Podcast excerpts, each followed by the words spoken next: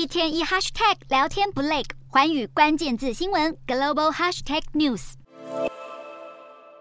中国十一长假将至，火车站已经陆续出现人潮。每年十一前夕，中国就会上演火车抢票大战。中国国铁集团表示，十三日到二十二日之间售出将近两亿张票，其中光是二十二日就售出大约两千七百万张，创下单日新高。不少中国民众抱怨抢不到票，有些人就把脑筋动到所谓的加速包。虽然有些加速包平台声称抢票成功率能够增加，不过国铁集团出面澄清，并并没有用户享有优先购票权。另外，十一长假让中国民众头痛的还有饭店房价。传出一些中国饭店国庆价格足足飙涨十倍，有中国网友就发起“十一住我家”的活动，出租家里打出低于饭店的价格，抢赚国庆商机。然而，民宅毕竟不是合法饭店，出现法律纠纷恐怕难分难解。不过，虽然旅游成本高涨，还是浇不熄民众出游热情。今年十一长假长达八天，不少中国民众偏好到较偏远地区旅游，其中新疆的搜索量就比前一年增加十倍。国外旅游方面，日本和和南韩都是热门选择，各地观光业者早已摩拳擦掌。